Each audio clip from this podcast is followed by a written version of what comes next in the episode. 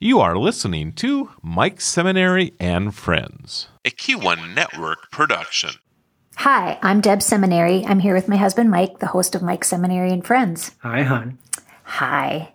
I'm excited to hear more about this week's show because we love eating at her restaurant. Butterhorn, Stephanie Miller. It was a lot of fun visiting with her. It would have been more fun if we could have been visiting in the restaurant and eating. But Oh, that didn't why happen. Didn't, why didn't you do that? I wasn't smart enough. No. I'm on a diet.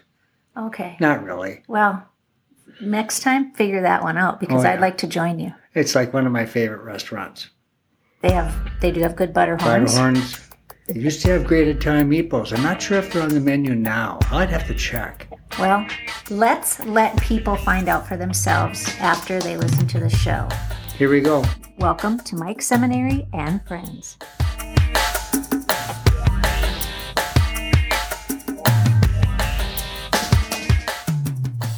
I don't know how many things I enjoy more than eating. You have to eat to survive. Maybe close is actually preparing. I, I do enjoy spending time in the kitchen creating fairly basic recipes. Don't like reading them because I, just not one of those kind of guys. So I, I really love that. It's therapeutic. There's certain meals I prepare on a regular basis. I just, they're yummy to me. I really enjoy going out to restaurants where they prepare the kind of food that just kind of gets me going. And that's what we're going to do today. I have the great pleasure of having joined me one of my favorite chefs, one of my favorite restaurants, and they have my favorite meatballs. Stephanie Miller from Butterhorn. Stephanie, thank you for taking time to join me on Mike Seminary and Friends. It's great to see you. How are you? I'm very well, Mike. How are you? I'm great. I, I survived the blizzard Yes. because we don't have a choice, right? No, you have to. And, believe it or not, I didn't miss one day of running the whole time. I I found a way to get out there. I saw that actually, and I, I was cheering you on the entire time you were posting. And oh my goodness, that guy has you. You are amazing. I could not do that. Oh, that's very kind. That's not what was very few cars that passed me. That's not what they were saying necessarily as they would go by me. But thank you very much, Stephanie. Yeah, you're welcome. encouraging. well, I I don't actually know where to start other than I love what you're doing. I love your restaurant. I love your meals. I'd say I love you, but then my wife would really probably say something to me. But I love you and your husband, Shane. I oh, thank you. That that's amazing. I really appreciate it. So let, let's start at the, at the beginning before we jump into Butterhorn and the amazing things you're doing there. When did you become interested in? I'm going to start with the basic question. When did you become interested in cooking? I became interested in cooking at a really young age, um, probably four or five, honestly, watching my grandma, both my grandmas and my mom cook in the kitchen and seeing just the type of culture it brings, you know, the type of love, the type of um, happiness it brings to everyone. And once you see that and, and you feed people and, and you see how much they enjoy it, it really, um, it sticks with you and it's hard for me nowadays to to find an emotion or find a feeling that tops that to feed people and, and nourish them and to make them happy that's kind of the number one on my list Yeah. When when you were growing up observing this, was it a real social type of uh, environment and atmosphere? Uh, you know, not really. It was almost a necessity. Um, both my parents grew up on farms and ranches, um, and it was they go to work early in the morning. They come back. We feed them. They go back out in the fields. They work nonstop, and they come back, and we feed them again. Um, it was a lot of hard work for my grandma, my grandpa, and my mom and my dad. They put in a lot of time and effort growing up and and living the lifestyle that that they lived. But um, I think that's for a lot of people in North Dakota. It's hard work, and and to feed a family is hard work, but the um, the the the joy you get out of it, and the um, that's my dog, by the way. Sorry, that's if you hear him, that's my dog. um, it's uh, hey, hold on, let me let me let me let him out. Um, but yeah, Sure, it's go incredible. ahead. Hey, come here, you goofball. Get out of here. He's a husky, so he likes to talk a lot. I love it. I just love it. but uh, So yeah, it's, it's maybe more your your your grandmother. On my mother's side of the family, I can't speak enough to my dad's because I didn't know that I didn't know them very well. Mm-hmm. But my mother's side of the family, primarily German, mm-hmm. out in western North Dakota. When I got to know my great aunts, here's one thing I noticed about them. I mean, they, they had they had big hands because they were always hardworking, and every almost everything in the kitchen was handmade, homemade. People didn't go to the grocery store. I mean, they made you know Yeah. kneading flour, and dough, and all that kind of thing. Um, and it was never very social because it was you're, you're done doing this chore or task, and all of a sudden now it's a meal preparation, and a lot of stereotypical families back then it was always the woman in the kitchen taking care of all of this and then when they were, they were done they'd clean up the kitchen and so on and so forth but they were always using their hands working very hard because there were very few other tools they could use to help them prepare meals yeah. kind of your experience with your grandma Yeah, I mean, it, and me looking at my hands too. I mean, kneading pasta and kneading dough is a hard job. So I have big, I have big hands and I have big forearms from kneading and stuff. And um, just the amount of effort it takes for for women or anyone in the kitchen, you know, taking care of their family. It's um, it's really hard work and it's very honorable for anyone who decides to go t- to do that. Nothing better than homemade pasta, by the way. when did the idea of this as a career profession uh, start grabbing your attention and you knew this is what you had to do? Uh, I, I think it was honestly when I met um, Shane, uh, my husband now. He, I was kind of in the direction of wanting to be in medicine, and I was having hesitations about it and not being happy or not really feeling the feeling that I have when I'm in the kitchen cooking and prepping and listening to music and, you know, just that kind of joy that you get from that. And he just sat down and told me, "Well, what what are you doing? What do you want to do with your life?"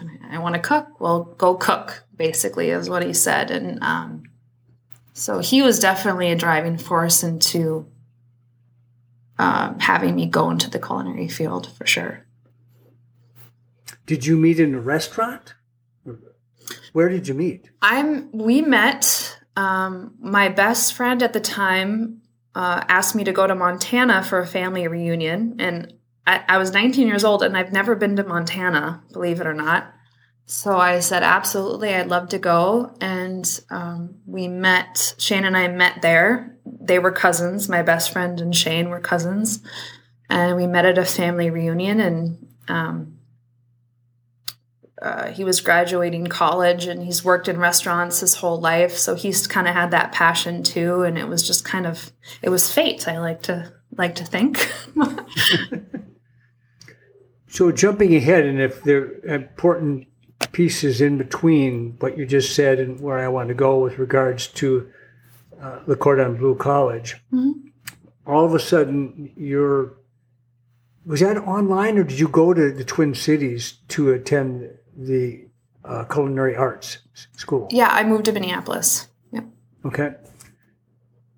Well, so when you're at uh, the Culinary Arts School, the Cordon Bleu College, did you learn, in terms of curriculum, did you learn the business side? Did you learn the cooking and the prep? Did you learn all those things that are necessary to be able to present uh, good meals that were appealing and would sell and help you stay in business. Tell me kind of the curriculum. Uh, I think there were different stages of the curriculum. I wanted to get in and get out really as fast as I could, and I wanted to go experience kitchens in the real world and in, in Minneapolis. Um, so I only stayed for a year, and in that year, I really only learned uh, culinary skills. I didn't really learn the business side of things. Um, how to manage a restaurant, how to open a restaurant, how to keep a restaurant afloat. I never really got any of those those business that business knowledge from school. It was really just about uh, the cuisine. Yeah, it, it was it was all about the food. Was that part of the curriculum available? If you if you would have stayed, is there is it is it like any other typical university or college? Is there there's a year what year program of two, three, or four? How, how long could you have gone if would have stayed more than one year? Um, you know, it's been so long, I I can't really remember. But I was there for a year. I think there was an 18 month program, um, and that was as long as it went. Uh, and I don't know the curriculum that that really entailed. I think it dived more into the business side of things, but I was just kind of itching to get out there and itching to get a job. So uh, I didn't really really think twice. So, what was the next phase? Working uh, in the food industry in the Twin Cities? Yeah. So, I, after culinary school, I got a job at actually a James Beard nominated restaurant. Um, I had a really good teacher that gave me a really good, glowing recommendation to a chef. Uh, he still works out there called Doug Flicker. And he was probably the most important person that I could have met in my culinary journey. Uh, he kind of had the creative drive and the passion and the, you know, he, he just kind of had everything. And so I learned a lot from him. And then once you have a name like that under your belt, you, in the, in the Twin Cities, you can kind of go wherever you want. Um, so I was lucky enough to be able to have the opportunity to really pick where I wanted to go. So you and Shane met in Montana. You're now in Minneapolis, finished a year at the Cordon Bleu. Mm-hmm. Uh, now you're working in a restaurant um, in, in the Twin Cities. Shane is also somewhere in the cities working in the food business as well. Yeah, yeah. He he worked at also a lot of really good places from um, you know to high end to just like an awesome burger joint and uh, in one of the suburbs. Uh, but yeah, he was managing a couple of restaurants there when I was there. This is completely off subject. Okay. A while back, uh, Deb and I were in the cities, and there's this fellow I've been following. In fact, I interviewed him on podcast. Okay. Zach Vaugh is his name. Zach does, he creates his own ice cream. And he was doing it as a side gig at A to Z Creamery. And now he's full time and doing really well one time he had told me, and then I've seen posts from him about this place called Mojo Monkey Donuts. It's a it's a, a bakery that just does donuts over in St. Paul. I went and had some. It was absolutely amazing. I'm I'm I'm sure if I'd have had two, I probably would have been a candidate for a heart attack, but they were so amazing. And the reason I bring it up is the way they were presented in the in the display case. It was just like I'm a kid in a candy store looking at these. I don't know which one to pick. Sounds like my and The reason I bring this up is, what's that? Sounds like my type of place. they were so good. I'll send you pictures. And the reason I bring it up is that you, when you're talking about Shane, he worked at a variety of places from mm-hmm. high end to a great burger place. Mm-hmm. When I hear somebody say a great burger place, and I love burgers, and, and I love great burgers, there there is something really significant about a place that does great burgers. I agree. Um, it, I just get drawn into them. back to Shane, and then we're, I want to ask you a question. When he's in the food industry, is he also learning the business side of, of the business and you're focusing on the creation and the creativity and the presentation side? Yeah, well, he went. Shane is five years older than me, so he graduated college actually with a um, degree in sports science and business. Um, and after he graduated, I think he kind of just realized too that the restaurant industry is really where he was passionate about.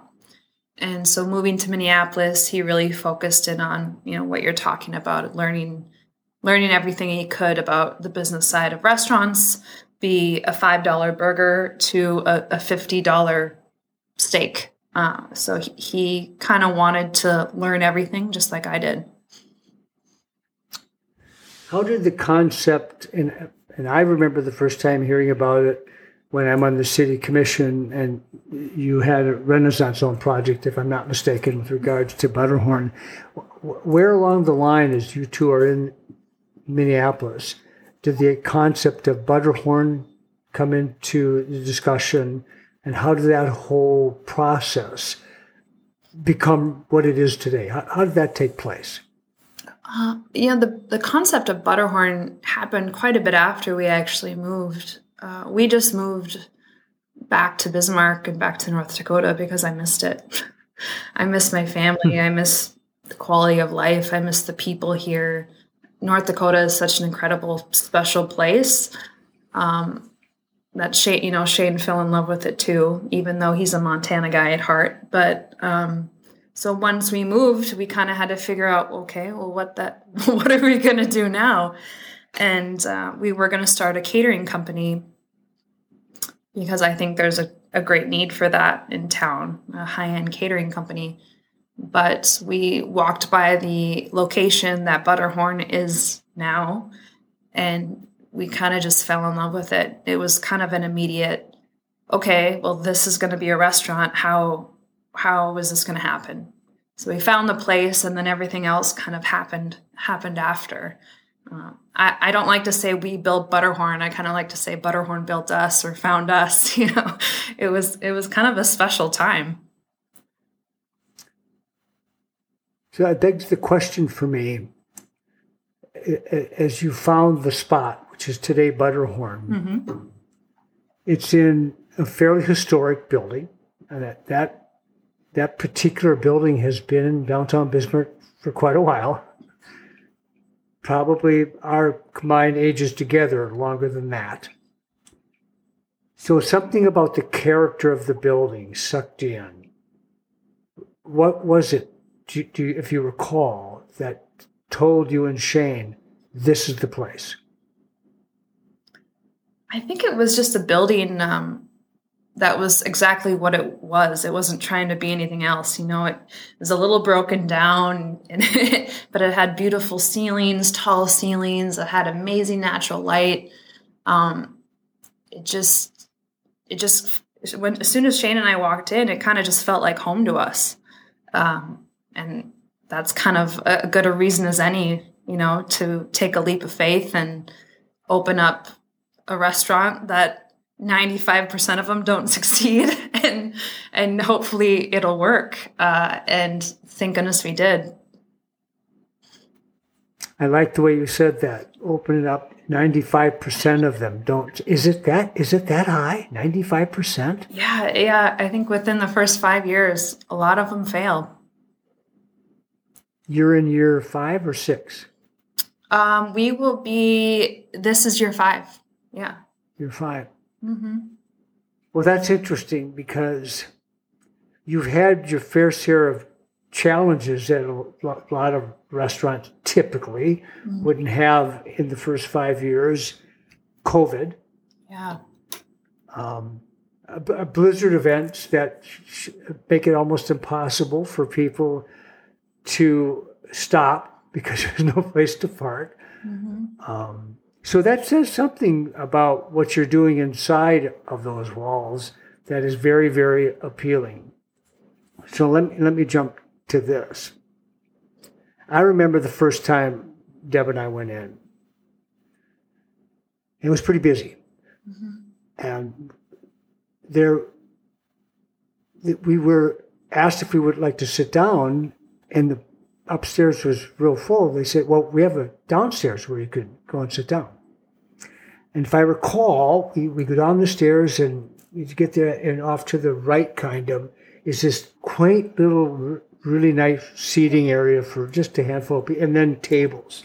Mm-hmm. And we're sitting there going, this is the coolest place in the world. The, the, the, whole atmosphere was just, I can't believe I'm sitting in this place. Um, and we were just absolutely sh- stunned because it's like we, we stepped back in time. Yeah. And uh, we, we were just absolutely hooked. And it was also the night that I had meatballs, your meatballs for the first time. And they were, and Butterhorns. And I was just absolutely hooked. So back to where I wanted to go with this question. When when you finally had the plans and the architects involved and created what there is today, mm-hmm. is that exactly how you were envisioning it? This, as you said, these high ceilings, this quaint place, this great exposure to the street and this historic building. The way it is today, is that what you were envisioning? And then my question to follow up is how did that influence the menu that you wanted to prepare, Stephanie? It was probably about 90% how I envisioned it. I think once you you sign on the dotted line and you get the ball rolling there's so many rules and regulations that that almost make it impossible to have 100% of what you want your vision come to life um, like i wanted a whole wall of like a, a, a almost like a greenery or, or, where we grew our own micro herbs and and um, people could see that as they dined, they could see this wall of where we're picking fresh herbs and vegetable kind of um, to be plated. Uh, but that kind of got knocked out with just where the steps and the restrooms and everything needed to be. Um, but but for the most part, yeah, it was exactly like how Shane and I pictured it.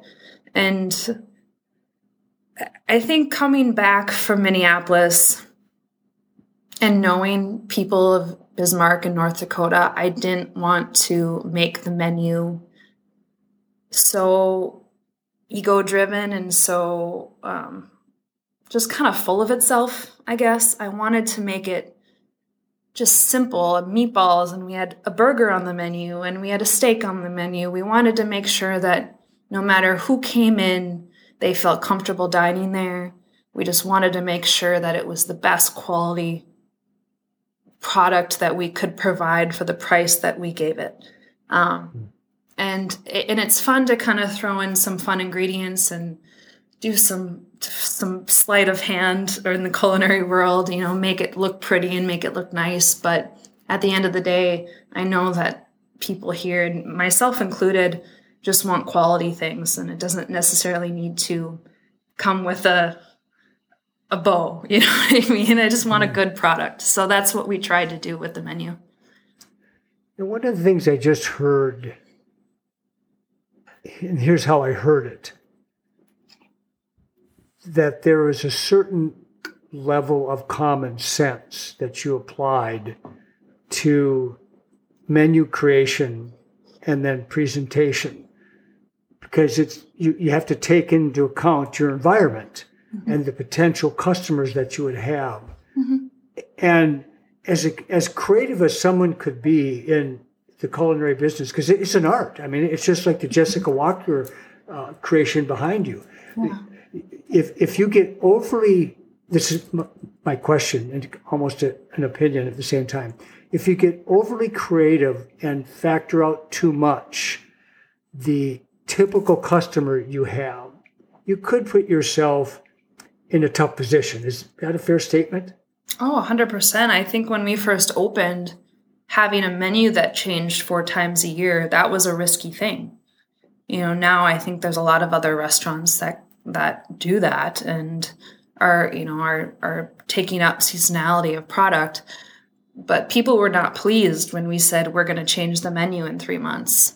Um, it was a, a risky thing, but that's one way I wanted to push the diner. You know, I wanted to, I want the diner to trust me just like I would trust them. You know, I'm going to give you a good plate of food. Trust me, just come back. please, please come back. uh, and and I love cooking, and I and I th- there is an art form to it, but you can almost kind of get lost into it, and and where the food isn't really food anymore. It's not what you want it to be. It, it it's something else entirely, and I appreciate those restaurants too. Um, but for my style of cooking, I wanted it to be more from the heart, um, with a little bit of creativity instead of a lot of creativity and no heart. Mm the Butterhorn, and, and the name of the incredible restaurant.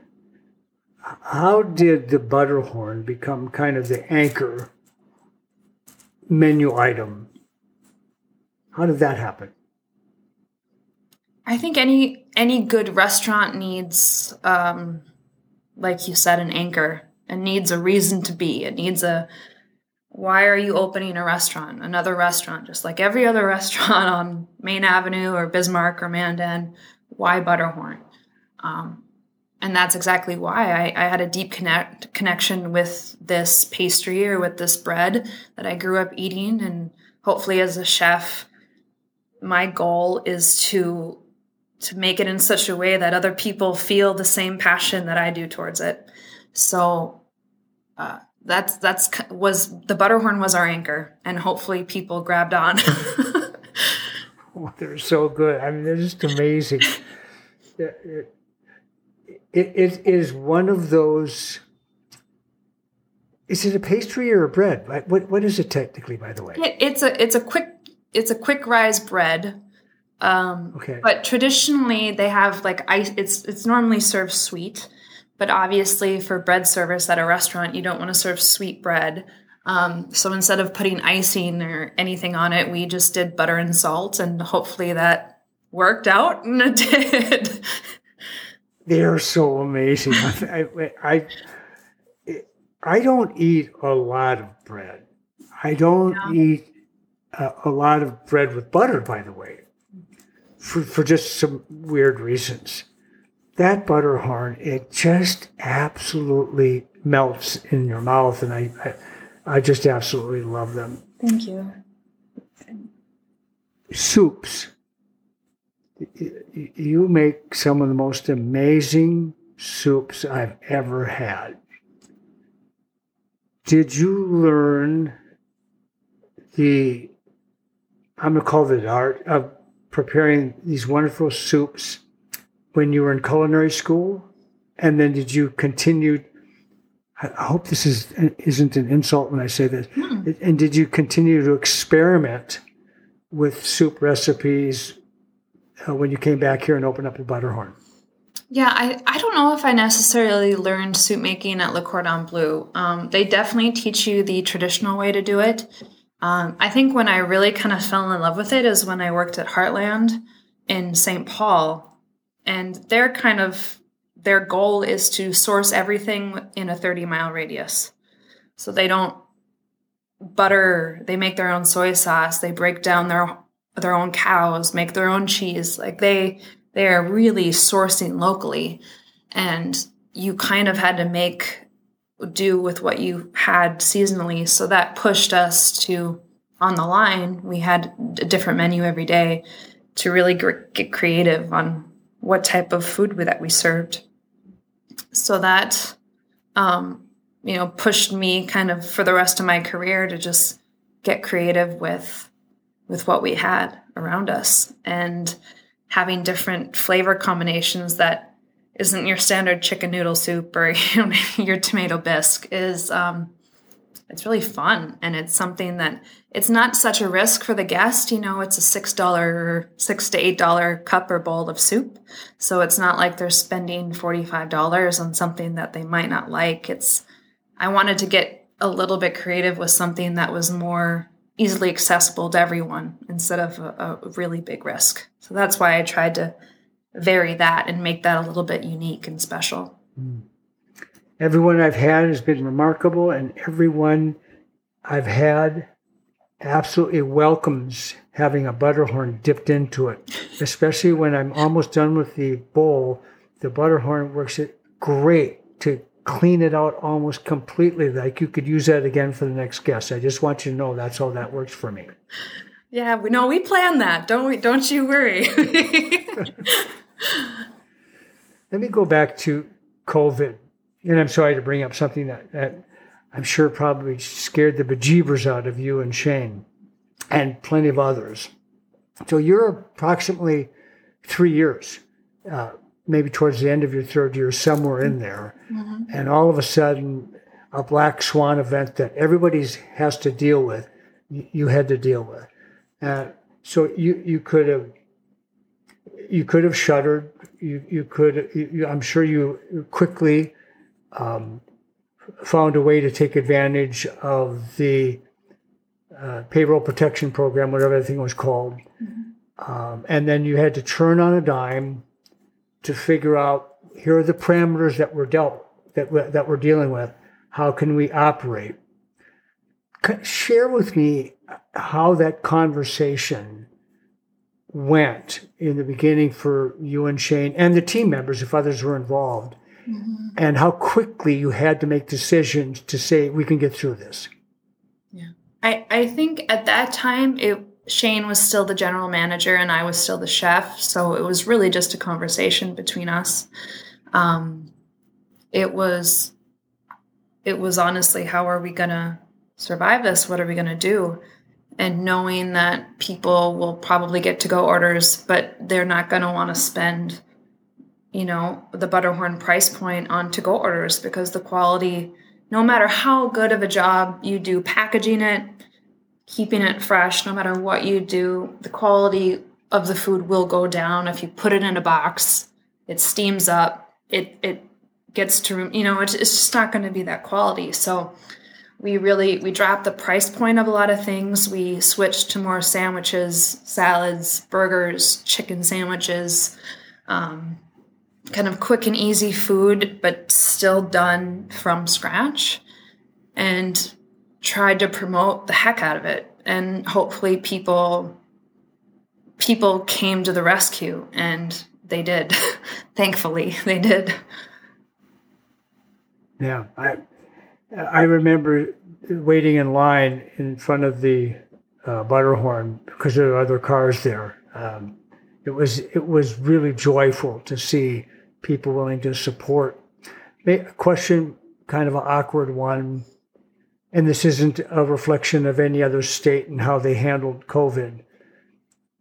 But based on your experience, if you and Shane were in business in a state where it was far more restrictive, um, I think we were somewhere in the area of about two months where all of a sudden it was almost back to normal in a way. I mean, almost. Some states it was six months to a year.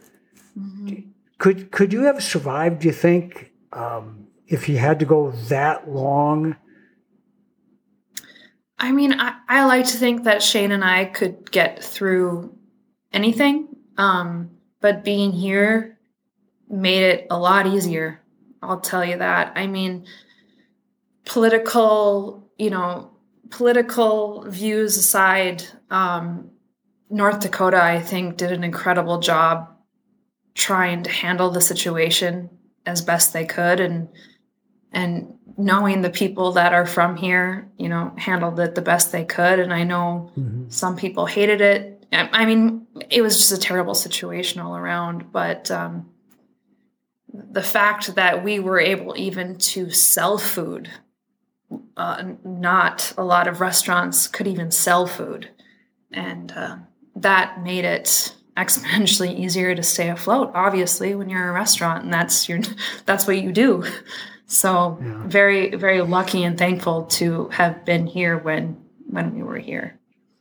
You know for what it's worth as a, as a guy that uh, was in public policy in the city that we're talking about for 10 years and having been involved in various forms of economic development locally and statewide for 35, yeah, 35 plus. Thank you. Um, there were times when I'd go out for my morning run during COVID, especially in the beginning, where literally everything was shut down. I'd weep. I, I, I would go play, go by places and I would say to myself, are they going to make it? Are they, are they going to survive? Can they come back? Will they come back whole? All that kind of thing. So I'm, to your point, North Dakota did some really amazing things from leadership to enterprise and, and then the community, the people who support. It was really something special, special to see. Well, we, we have, in, in a way, another black swan event, maybe not quite to the degree and depth of COVID supply chain. And I, I don't know how that's impacting your business, but are you seeing supply chain issues where you have some constraints on ingredients or supplies that you need on a regular basis? Um, not so much the supply, uh, more as the cost. Um, for example, when we open Butterhorn, um, a case of like local, like fresh tenderloin, which is eight whole tenderloins in a in a case, um, and we get them whole and then we break them down ourselves, was two hundred and fifty dollars. Um, now it's eight hundred and fifty dollars. Um, the cost of eggs has gone up. A case is it was twenty five dollars. Now it's forty five. Um, butter has gone up. I mean, everything has gone up, and and that was from COVID, starting from COVID, and and it continues to this day. And so that that honestly is the number one issue we having is the the price of product and not wanting to um, have it affect our guest like it's affecting us. You know, we want to slowly maybe increase increase the prices here and there and make it fair, um, but it is really hard. It's there's times where we're why do we have a steak on the menu? We need to take it off our our menu, but we're in the Midwest. You know, if you don't have a steak on the menu, what the heck are you doing? Um, yeah. But uh, yeah, that's really hard and still hard to this day. Um, prices of food, and I'm sure people nationwide have experienced the cost of food going up. Um, and it is no different for restaurants, that's for sure. Dumb question, but I'm going to ask it. Especially in the tenderloin case where, you know, it's gone up three and a half times roughly, mm-hmm. if my math is correct. I just know it's short of four. Can can you pass all of that on or do you have to eat some of it? You have to eat some. You have wow. to. There's no I mean and maybe maybe in a bigger city I think you could probably get away with that. Um you know, just cuz there's that's just things cost more in larger cities.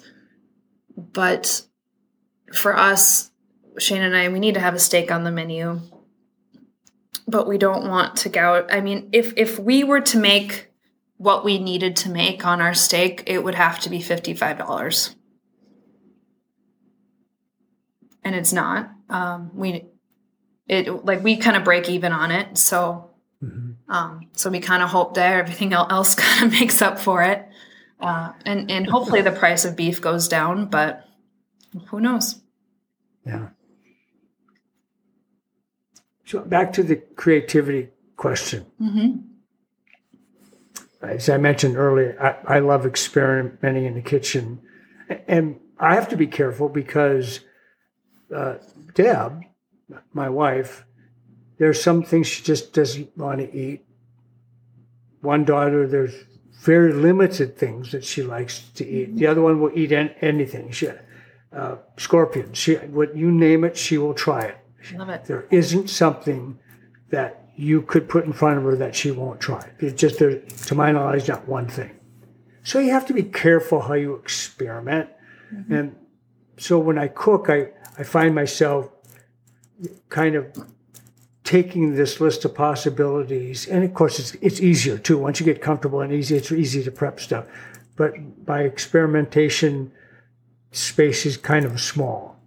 How, especially when you were the, the main chef and now you have other people involved, how did you make decisions about where to experiment, how much to experiment, and when when was there something that you wanted to try and it was just too risky given these this is the typical palate for most of our North Dakota customers. How how did you make all that work? I think my menu kind of became a 50-50 split. You know, half of it was tried and true if if a rancher from North Dakota came in and ordered it, they would be happy and I wanted that. I wanted people to have a comfortable dish that they knew and every time was going to be good. Um, but also my staff and myself kind of get bored with that.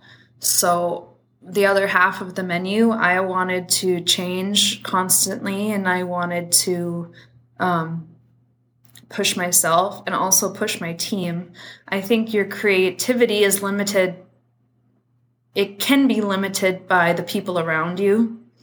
Um, and what their ability was. And from day one, my goal for Butterhorn was to be a learning kitchen and a teaching kitchen. And I wanted to take someone who didn't have any experience but had passion and turn them into someone who had experience and had passion.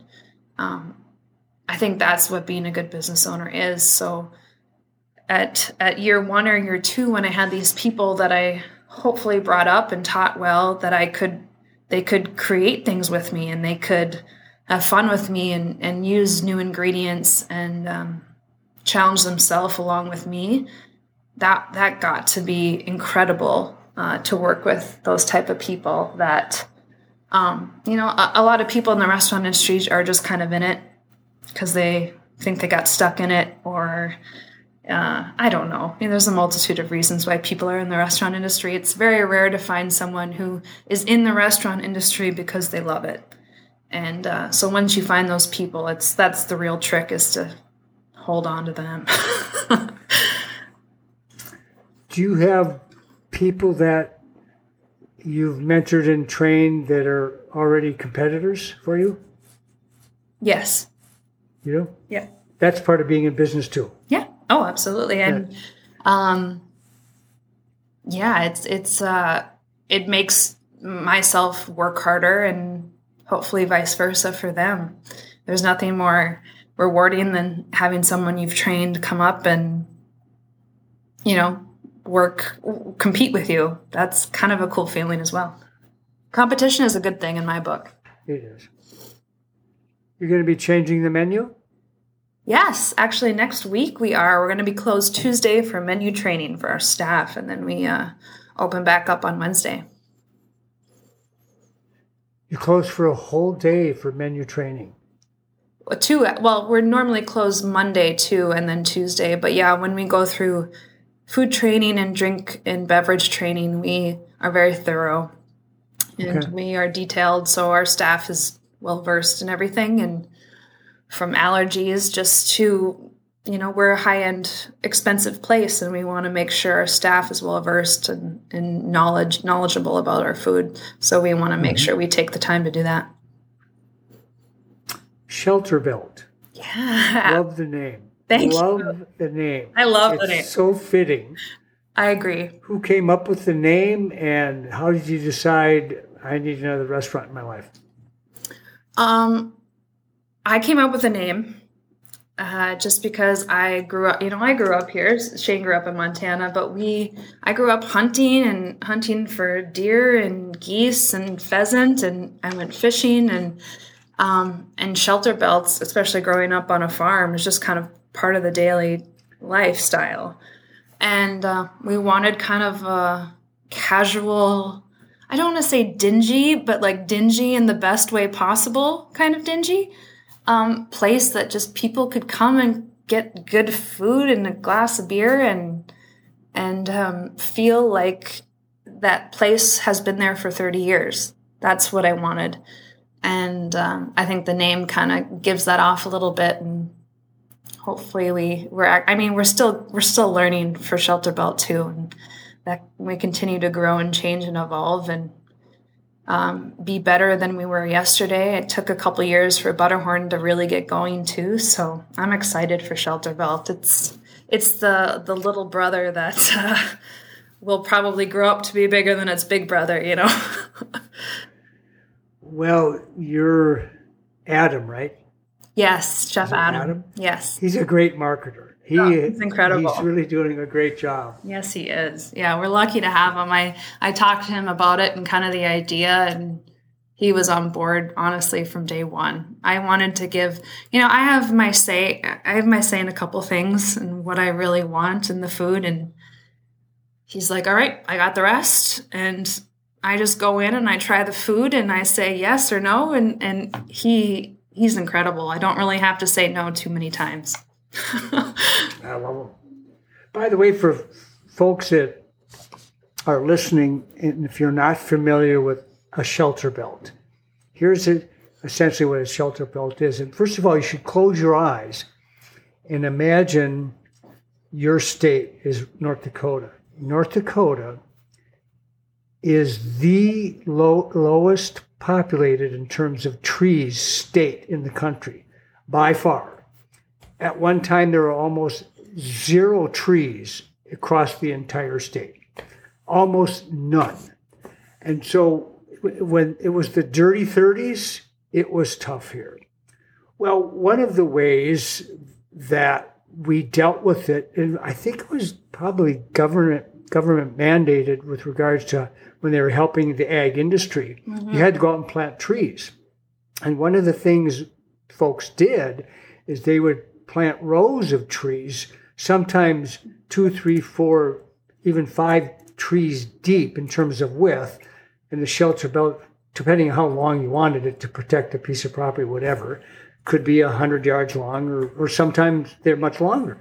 That's what a shelter belt is. As those trees mature over time, it protects farmland from wind. It protects the homestead or farmstead from wind and snow.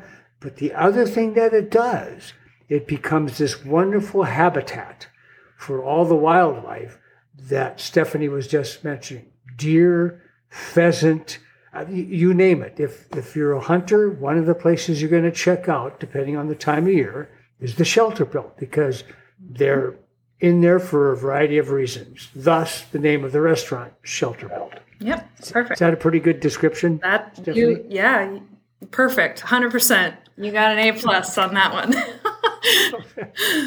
yeah, thank you very very much. What you're not going to share with me what's going to be on the menu, right? When you switch, no. Um. Okay. You know, I know about eighty percent of it uh, Chef Rachel's kind of thrown in some surprises too. So we will have it posted next week on Wednesday. Okay. Not a, not a problem. This question, two part. What's the thing you love most, or at least enjoy the most, about being a chef entrepreneur? What's the thing you like the least about being a chef entrepreneur?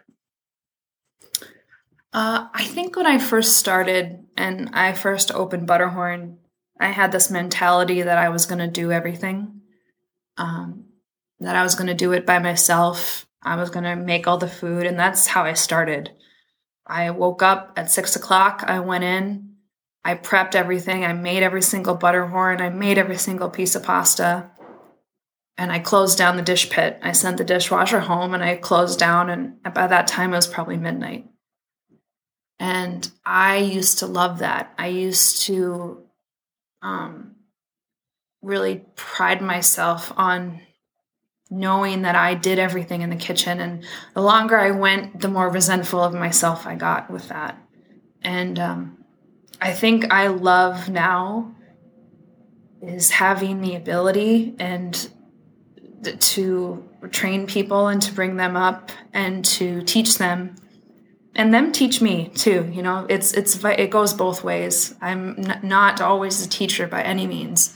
Um, uh, them coming into my kitchen and and treating it like it's their own and caring as much and and and I think that part of the community is probably my favorite part is um, restaurants are a very sacred thing for people who truly love them and to make food and to feed to people and to give them nourishment is such a sacred thing. And i'm going to get teary-eyed but i think doing it with a team is probably something that's my favorite part. And it used used to not to be. I was very um, ego forward. I was very ego driven and i it's me me me all the time. I can only do it. I can only make it um, but now I have people who make things that I, I that are better than me. I have a pastry chef who can make butterhorns better than me, who can make desserts that are way better than anything I could possibly make. I have a chef that comes up with creative dishes that I could never come up with, and um, that's so exciting for me. And a lot of chefs think that that's a negative thing. So I think uh, being being being able to work with a team is my favorite part of it. Also, you know, the guests are obviously huge. Um, but if you don't have the team and if you don't have the trust, then you don't really have anything, in my mind. Sure. You have a magic wand, and you can wave it over the heads of people that are thinking about pursuing their passion, which is, I want to become a culinary professional. In fact, I want to own my own restaurant. What's the one thing you want them to know? That you're going to fail. And that's okay. Um, I failed a lot in Minneapolis. I did a lot of really, and I'm still failing to this day, obviously. the whole nation saw that. Um, I think that it's okay to fail, but keep pushing and, and it is not i mean everyone knows the culinary field is not an easy profession. I think it's looked down on a lot and i think it's belittled by a lot of people but it's also the superstardom side. It's just two polar opposites of, of the world i feel. Um, but if you're really passionate about it and you work with the best people you can you'll get there eventually. Hmm. but you're going to fail. No matter i mean that's everyone. That's every person in every profession. Yeah. I, I want to share something with folks about their dining experience. And this is actually something that we could say about almost anything we have a tendency to judge sometimes. Sometimes we judge based on a bad experience. Sometimes we judge based on a mistake. And sometimes we'll discount all the incredible experiences and all the victories and focus on something negative. I don't know why that is. I, I have done it too, by the way, and I always am mad at myself for it. But I think this happened more times than not in the food industry, in the settings where we go and sit down for a restaurant. Not so much we go through a drive through and grab a burger or something, but we go in and we sit down to enjoy a meal, companionship, conversation, breaking of bread, all of that. We have a tendency to judge based on a bad experience. And I, I want to kind of put this in perspective. And I'm, I'm on a pedestal here and almost a, like a preacher, and I apologize. We should not do that, first of all. First of all, everyone can make mistakes. Everybody can have a bad day. Uh, everybody that's in business is subject to the quality of things that they purchase in the in the system to provide what it is that we want to purchase, right? And no one's perfect. Most importantly, we can buy a whole lot of stuff online anymore. I'm not one of those guys. I, I don't buy very many things online. I'm a huge believer in spending money locally, spending money face to face, doing the walk around to spread money around because I know what that means to the economic and development fiber of the community where we spend our money. And in this case, what it does to support an entrepreneur risk taker like Stephanie and Shane in their restaurant and the employees and team members that work for them. They're big risk takers and they're providing us this wonderful environment where we can sit down and enjoy fabulous food. Uh, and it is fabulous food, very reasonably priced. You said high end. I say high end because the quality is so high. I think the price is so fair, Stephanie, just so you know. Thank you. Um, and were it not for risk taking entrepreneurs like Shane and Stephanie, were it not for them, then what would we be doing with regard to complaining? We'd be complaining about how come we don't have this restaurant? How come we don't have this in our town? How come we don't have this? Mm-hmm. So, Stephanie, thanks so much for what you do. Uh, thanks for taking the risk. Thanks for dealing with those times that were really challenging and difficult and probably scared the crap out of you and Shane. And there'll probably be more times like that again. We might have another record setting blizzard and all of a sudden you, can't do something for two, three, four days. Thank you for doing that because were it not for you, um, I wouldn't have a butterhorn. I wouldn't have these incredible meatballs. I wouldn't have these incredible soups. I wouldn't have the great environment where my wife and I get to go and bring friends from out of town when they're here and enjoy butterhorn, a whole new wonderful experience for them when they come to Bismarck. So thanks for what you do.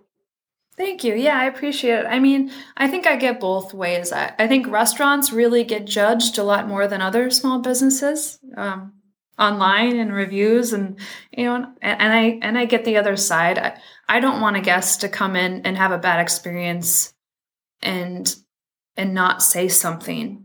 I it's my job and my passion. I want to make sure they have a wonderful experience. Um, and and so so saying that it's um, not the best experience or getting a bad review, that's not something that we take lightly. We take it very seriously and we try and fix all those issues. It's just sometimes, yeah, you get those people who might just be having a bad day and, you know, write something that it just really kind of hits you right in the gut. and, yeah. um, but th- th- I mean, I can't complain. I have two amazing restaurants, an amazing husband to run it and run it with me. And I mean, I, there's no, I'm not going to complain about it. I'll, I'll fix, I'll try and fix whatever they're complaining about. I'll do my best, everyone.